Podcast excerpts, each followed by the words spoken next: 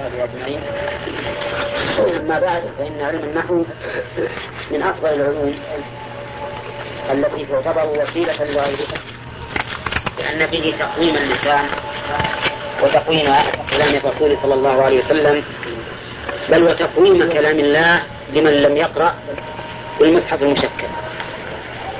وفيه أيضا الاستعانة على فهم كتاب الله تبارك وتعالى وكم من آية ظهر معناها وكم من حديث ظهر معناه بواسطة معرفة النحو. وفيه أيضا أنه مما يعين على الإصغاء إلى المتكلم فإن المتكلم إذا كان يلحن في كلامه لا سيما عند من يعرف اللغة العربية الأصيلة يكون كلامه يمده السمع ويستثقله. وأما عاد من لا يعرف اللغة العربية فهو لا يهتم بهذا ولا, ولا يعرف فهو فيه فوائد عظيمة. ولذلك يقولون إن النحو في الكلام كالملح في الطعام. بمعنى أنه يحسنه ويجمله. ولكن هو أشد من الملح في الطعام.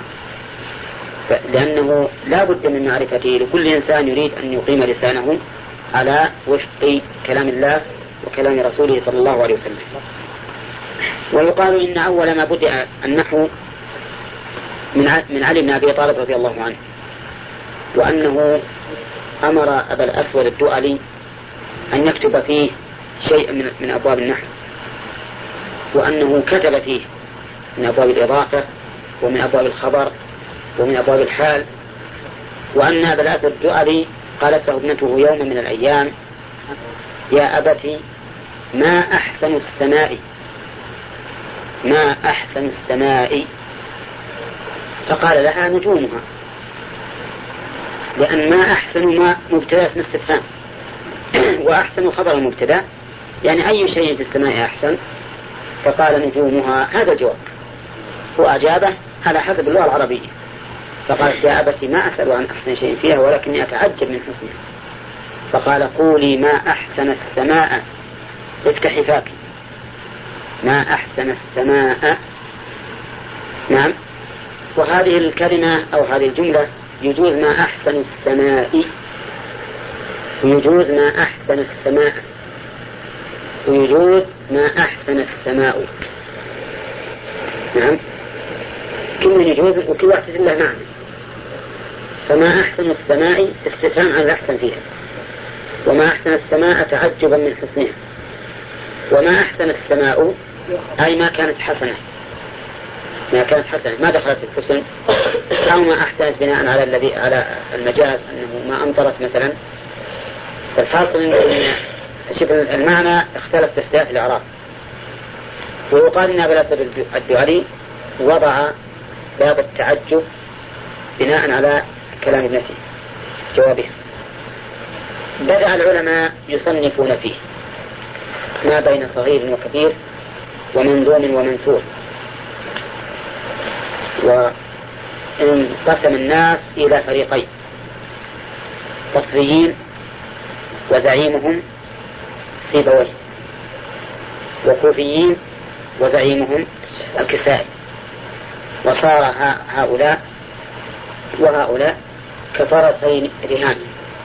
وتعرفون أنه إذا دخل أي فن يدخله مثل هذه المصارعة لا بد أن ينمو بسرعة وبقوة. ولهذا كثرت كتب النحو والأخذ والرد في النحو. نعم. وألفوا أشياء كثيرة في هذا الباب. وصار عاد من بعد هؤلاء الأئمة أحد يتبع هؤلاء يتبع هؤلاء. ومن أحسن ما ألف في هذه الكتب المتوسطة هذه الألفية التي نبدأ فيها اليوم إن شاء الله. هذه الألفية مختصرة وجامعة وسلسة وسهلة الحفظ. لذلك هي إن شاء الله من خير ما اختير في هذا الباب. المؤلف هو محمد بن عبد الله بن مالك الأندلسي مولدا الدمشقي موطنا ووفاة. لأنه سكن دمشق ومات بها رحمه الله. هذا الرجل عالم من علماء النحو يعتبر من أئمة النحو. وكان رحمه الله محبا للعلم ولنفس العلم. لكنه كما قيل عنه لم يوفق في طلبه سبحان الله. إلا قليلا. كان يخرج عند بابه ويقول أيها الناس من أراد أن يتعلم النحو فليأتي. ولكن الناس ما ما تعلموا عنده إلا قليلا. ولكن لو لم يكن ممن تعلم عنده إلا النووي رحمه الله. فإنه من تلاميذه. حتى قيل إنه هو المراد بقوله في الألفية ورجل من الكرام عندنا. ورجل من الكرام عندنا. والله أعلم هذا هذا صحيح ولا يقول قال محمد هو ابن مالك. كان محمد علم لكن المسمى به كثيرون. بين بقوله هو ابن مالك. وانتسب إلى جده لأنه أوضح من اسم أبيه عبد الله. ولا هو أبو عبد الله. قال هو ابن مالك والجملة هنا بيان لقوله محمد فهي حال وش قال؟ أحمد رب الله خير مالك. يجون هذه العفاريت المعربين يقولون أحمد رب الله. وين مقول القول؟ قال محمد هو ابن مالك. أين مقول القول؟ بعضهم يقول مقول القول كل الألفية أحمد رب الله خير مالك إلى آخرها. نشوف إيش آخر آخر بيت فيها. نعم. يقول وآله الغر الكرام البررة وصحبه المنتخبين الخيار. كل الألف بيت نقول القول نعم. في موضع نص نعم. وبعضهم يقول لا. أحمد رب الله هذه الجملة الأولى مقول القول وأستعين الله معطوفة على أحمد رب الله. فهي في موضع نص نقول القول وهكذا كل جملة تعطف على الجملة الأولى. وهذا عندي أحسن. لأن الإنسان يستحضر أن ابن مالك يقول عند كل جملة قوله. وأما هذه كأنه شيء لفه في منديل ووضع عليه الختم وقال خلاص أقول هذا الذي في المنديل فكون ما استحضر منه يقول كل قول عند كل جملة أحسن. قال رحمه الله أحمد رب الله خير مالك. أحمد ربي الله. هنا نقول أحمد رب الله. أتى بالجملة الفعلية لأن الحمد فعل والنعم كثيرة تتجدد وكل نعمة تحتاج إلى حمد ولهذا أتى بالصيغة الفعلية. الدالة وش عليه على التجدد والحدوث لأن نعم الله تتجدد. وقوله رب الله كان الأولى أن يقول أحمد الله ربي. أليس كذلك؟ لأن الله سبحانه وتعالى كلمة الله هي العلم الذي لا يسمى به غير الله وهو الذي تتبعه جميع الصفات وجميع الأسماء. بسم الله الرحمن الرحيم. الحمد لله رب العالمين. لكن مضايقة النظم تجعل الإنسان يقدم ما هو أولى بالتأخير وبالعكس. وقوله خير مالك هذه حال من الله سبحانه وتعالى. ومالك أي مدبر ومتصرف. وفي مالك الأولى والثانية من علم البديع ما يسمى بالجناس التام. ولا لا؟ جناس تام. لأن الكلمتين اتفقتا في اللفظ واختلفتا في المعنى. فالأول ابن مالك علم والثاني مالك خير مالك صفة. فالله تبارك وتعالى خير مالك. ما ملك أحد خيرا من الله سبحانه وتعالى. خير أبدا. فهو خير مالك وهو خير حاكم وهو خير راحم إلى آخر صفاته تبارك وتعالى. قال مصليا على النبي المصطفى. مصليا حال من فاعل أحمد. ولا لا؟ طيب. وهنا يرد علينا إشكال. كيف يمكن أن يكون يحمد وهو يصلي؟ لأن الحمد متعلق باللسان والصلاة متعلقة باللسان. وهل يمكن الإنسان يتكلم بجملتين في آن واحد؟ ها؟ ولا ما يمكن؟ ها؟ ما يمكن. يعني صار يحمد مو بيصلي. وإنسان يصلي؟ مو بيحمد اللسان ما يمكن ينطق بكلمتين. ما ينطق إلا بكلمة. فكيف صح أحمد رب الله خير مصليا أحمد حالة كونه مصليا يقولون إن هذه الحال منوية. أحمد ربي ناويا أن أصلي على الرسول. ناويا أن أصلي على الرسول. فهي حال منوية قالوا ما يصح حال منوية لأن الإنسان لو نوى أن يصلي ولم يصلي ما صلى. ولا صار مصليا.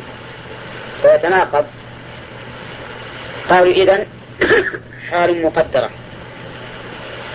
حال مقدرة مثل ادخلوها بسلام آمنين. الأمن بعد الدخول. لكنها مقدرة. وتقدير كل شيء. بحسبه فهي مقدرة وصارت صفة له حال حمده لأنها مقترنة بالحمد بمعنى أنه من يوم يحمد فيصلي. وعلى كل حال المعنى واضح يا جماعة. المعنى أنه رحمه الله يريد أن يجمع بين الحمد لله وبين الصلاة على رسول الله صلى الله عليه وسلم مصليا على النبي المصطفى وهو محمد صلى الله عليه وسلم والمصطفى المختار. والله تبارك وتعالى اصطفى محمدا عليه الصلاة والسلام على جميع الرسل. بل على جميع الخلق كما قال الشاعر وأفضل الخلق على الإطلاق نبينا فمل عن الشقاق. وأفضل الخلق على الإطلاق نبينا فمل عن الشقاق. ومما يدل على استفائه أن الله تبارك وتعالى خصه بهذه الرسالة العظيمة التي لا يوجد في رسالات مثلها. وهذا دليل على اصطفائه لقوله الله أعلم حيث يجعل رسالته. وآله المستكملين الشرف. فالصحيح أن آله أن آله إذا لم يقرن بها الصح والأتباع فإن المراد به العموم أتباعه على دينه نعم. لكن يظهر من سياق المؤلف أن المراد بآله قرابته المؤمنون لقوله المستكملين الشرف. المستكملين الشرف. ولكن قد يقال هذه الأمة أيضا مستكملة للشرف بالنسبة للأمم الآخرين. وإن كان بعض الأمة أفضل من بعض فإذا نأخذ بالعموم.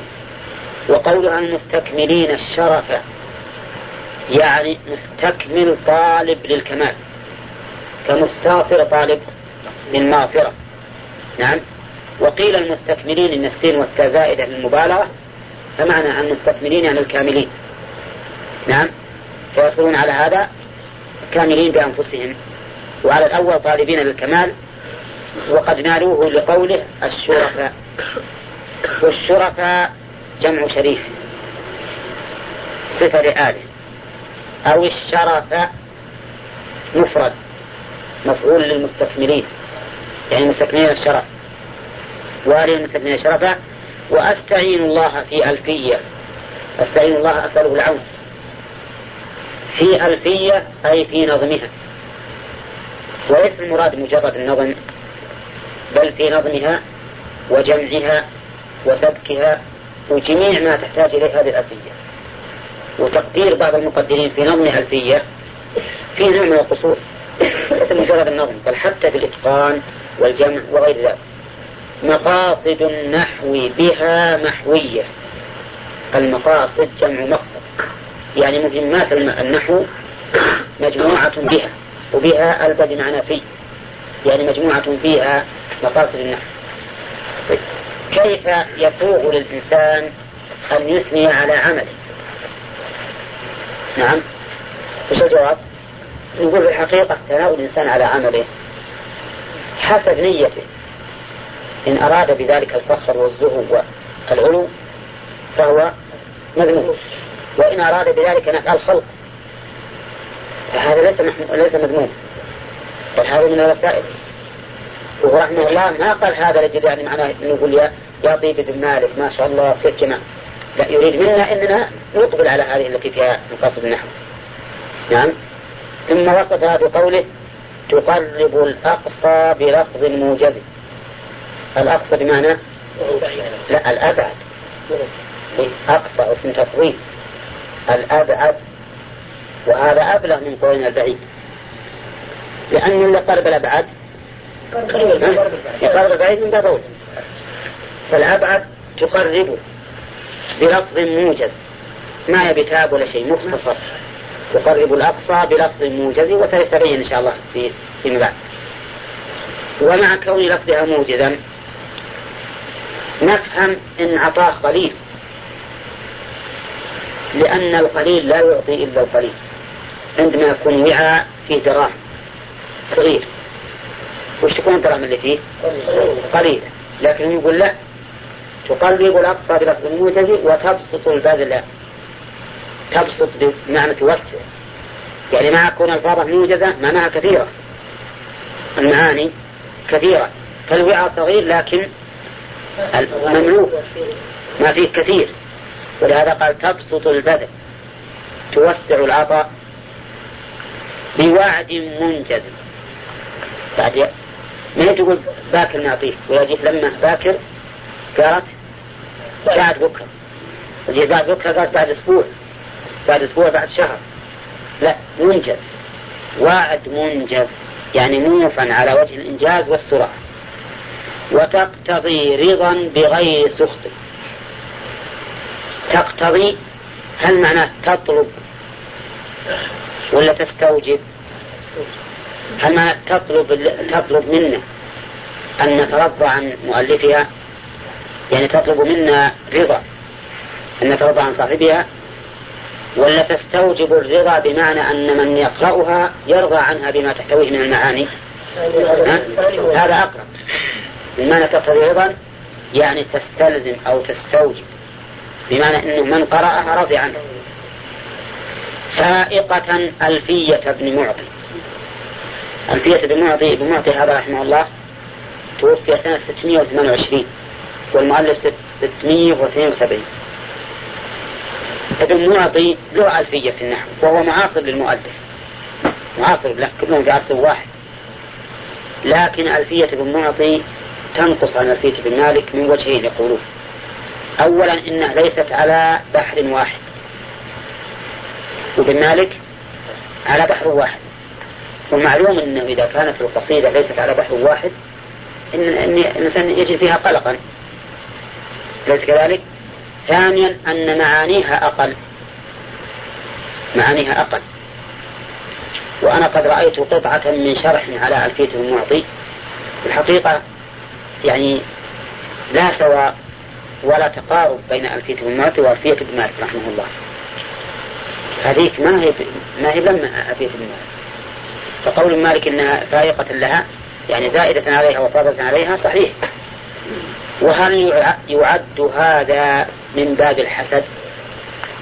أن يصد الإنسان الناس أن يقرأوا كتب فلان من فلان الحقيقة النية النية. النية هي الأصل. إذا كان نيته نصح الخلق فليس من الحسد في شيء. واللي يدلنا على طريق له هو اللي صانعه أحسن من الطريق الآخر؟ ناصح لنا. إذا كان الغرض الحيلولة بين انتفاع الناس بكتب هذا الرجل الذي إذا انتفعوا بكتبه ازداد أجرا عند الله فهذا مذموم بلا شك. لكنه رحمه الله اعترف بالحق لأهله بماله.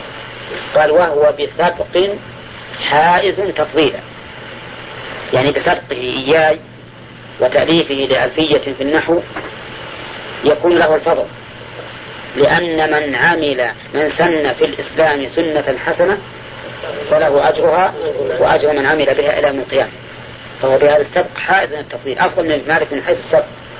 وهذا من إنصاف ابن مالك رحمه الله. مستوجب ثنائي الجميلة هذه الأنصار هذه حال العلماء فيما بينهم أن بعضهم يثني على بعض بما هو أهله لا يحط من قدره ولا يثني عليه فوق قدره. يعطيه ما هو أهله. نعم. و و والفضل بيد الله عز وجل.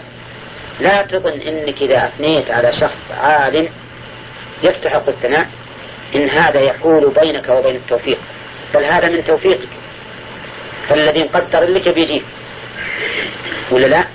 ليس كونك تغطي محاسن الناس وفضائلهم. هو اللي بيرقيك. لا عند الله ولا عند الناس. الذي الذي بحقه يرقيك أن تبين الحق أينما كان. ففي أي مكان وفي أي زمان وفي أي شخص يكون الحق يجب أن تبين. وما دامك صحيح ناصح للأمة. فالواجب عليك أنك تفرح إذا صدر الحق منك ولا من غيرك. صحيح أن الإنسان يود أن يكون صدور الحق من عنده لأجل يكون سابقا للخيرات ونافعا لعباد الله. لكن ليس معنى ذلك أن يحول بين الناس وبين الحق من أجل أن يصرف وجوه الناس إليه. هذا ما يجوز. نعم. الحاصل أن ابن مالك رحمه الله شيء أثنى على ابن نعم. فقال وهو بسبق حائز تفضيلا مستوجب ثناء الجميل. فأثنى عليه بالجميل رحمه الله لسبقه إلى هذا إلى إلى هذا الطريق الذي فتحه للناس. وجاء السيوطي وألف ألفية وقال فيها فائقة ألفية ابن, ابن مالك لكونها واضحة المسالك. نعم. وألفيته عندنا. في الخط أنت لكنها في الحقيقة ما فاقت ألفية ابن مالك. عندما تقرأها تجد فيها قلق ويتعب الواحد ما ما غيره وجاء واحد بعد السيوطي وألف ألفية وقال فائقة ألفية السيوطي نعم. ما قاعد بيجي في مستقبل أحد؟ يقول على كل حال الفضل بيد الله. والذي حصل لابن مالك رحمه الله من عدم الإقبال عليه في حياته جعله الله له بعد بعد مماته فإن كتبه أقبل الناس عليه. نعم. ثم قال والله يقضي بهبات وافرة. لي وله في درجات الآخرة. نعم. هبات عطايا وافرة كثيرة. لي وله لمن؟ للمعطي. ليش بدأ بنفسه ويقول نستقل بالمعطي لأن الإنسان ينبغي إذا بدأ إذا دعا أن يبدأ بنفسه. قال موسى رب اغفر لي ولأخي. وقال وقال نوح رب اغفر لي ولوالدي. حتى والديه ما قدمهم على نفسه. قدم نفسه على والديه. رب اغفر لي ولوالدي. بهداة وافرة. لكن المحشين مثل الذر. نعم. المحشين مثل الذر يربون على العظم لا ما طلحا يقولون وراء ابن مالك ما قال والله يقضي بالرضا والرحمة لي وله ولجميع الأمة. وله يقص نفسه بالمعطي وخلي الناس. نعم.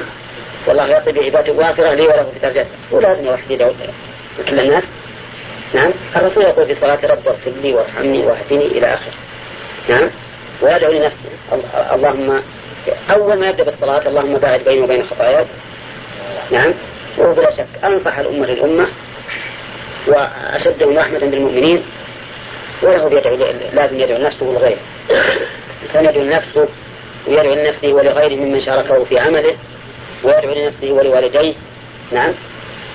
أما نقول لازم ينتهي بالمالك ترك خطيئة ليش تقول لي, لي وله في درجة الآخر؟ لو قلت والله يقضي بالرضا والرحمة لي وله ولجميع الأمة. يقول ما في هذا أبدا اعتراض على ابن مالك. ابن مالك ذكر رجل تقدم تقدمه في فعل الخير فدعا له ولنفسه. هذا هذا حق. ولا في شيء في إشكال من في قوله بهبات وافرة.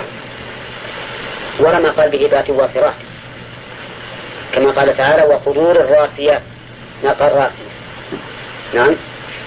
يقول يجوز وافرات ووافرة. نعم. لكنهم يقولون إن جمع القلة الأفصح فيه الأفصح فيه المطابقة. جمع القلة الأفصح فيه المطابقة وجمع الكثرة الأفصح فيه الإفراد هذا فيما لا يعقل. طبعا الهبات ما تعقل. وهبات جمع قلة ولا جمع كثرة؟ لا. السالم السالم من الجمعين من جمع المذكر ومن جمع المؤنث. كلها من جمع قلة. جموع قلة. نعم. لكنهم يقولون إن ابن مالك رحمه الله قال بهبات وافرة أولا من أجل النظر. ومثل ما قلنا أن النظر يحمل الإنسان على شيء خيره أولى منه.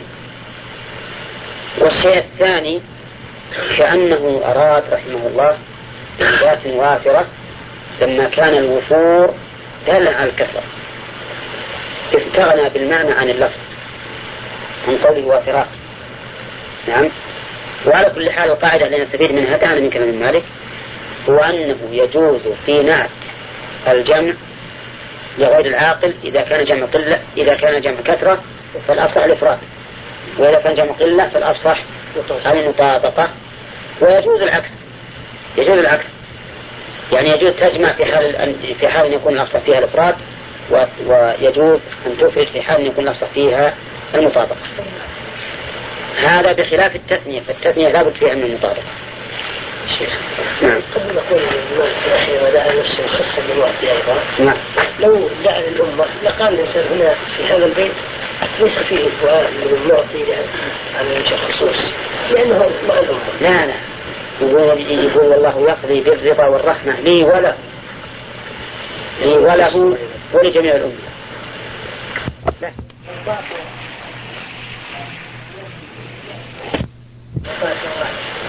لا والله أنا شفتها بالحواشي ما يبعد المسجد نعم. أي بحر من أي بحر؟ هذا في من أي بحر؟ من الرجس. كله أي. يمكن يدفع العيوب التي الرجس أي البحر الرجس مفتاح مو معي ترى ما ابن القيم الله تعالى الكلام وما يتعلق منه يقول المؤلف مثلا موسى يعني يقول تقرب راسك على موسى يقول المؤلف كلامنا لفظ مفيد. كلامنا. الضمير يعود على النحويين. فهو يشير إلى أن هذا التعريف للكلام في اصطلاح النحويين. لا في اصطلاح اللغويين لأن اللغويين عندهم إن الكلام هو اللفظ سواء أفاد أم لم يفد. لكن عند النحويين يقول كلامنا لفظ مفيد. كلامنا لفظ مفيد. فإذا قال لك القائل ما هو الكلام في اصطلاح النحويين؟ تقول هو اللفظ المفيد. اللفظ المفيد. أي فائدة؟ كاستقم. يعني كفائدة استقم وعلى هذا فالتمثيل للتقييد التمثيل للتقييد يعني الذي يفيد فائدة كفائدة استقم نعم كفائدة استقم وذلك أنك إذا قلت استقم استفدت. أنت أيها المخاطب فائدة تامة. ما تتوقع ما تترقب ما تترقب ولا تنتظر كلاما آخر. لكن إذا قلت إن قمت هذا صحيح فيه فائدة. في جملة شرطية وهي القيام. لكن المخاطب يترقب وش يترقب؟ يترقب بقية الكلام. إلى الآن ما استفاد الفائدة المطلوبة. إن قمت قمت. الآن استفاد. الآن استفاد. فعليه يكون قول المؤلف لفظ مفيد. كاستقم أي كفائدة؟ استقم. واستقم. فعل أمر مكون من فعل وفاعل مستتر. أي استقم أنت.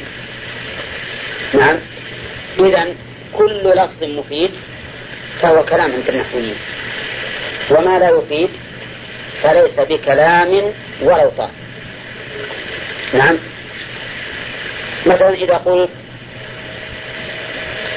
إن جلست في المسجد تراجع وتذاكر وتبحث مع زملائك وتنظر في كتبك هل هذا كلام؟ ليس بكلام.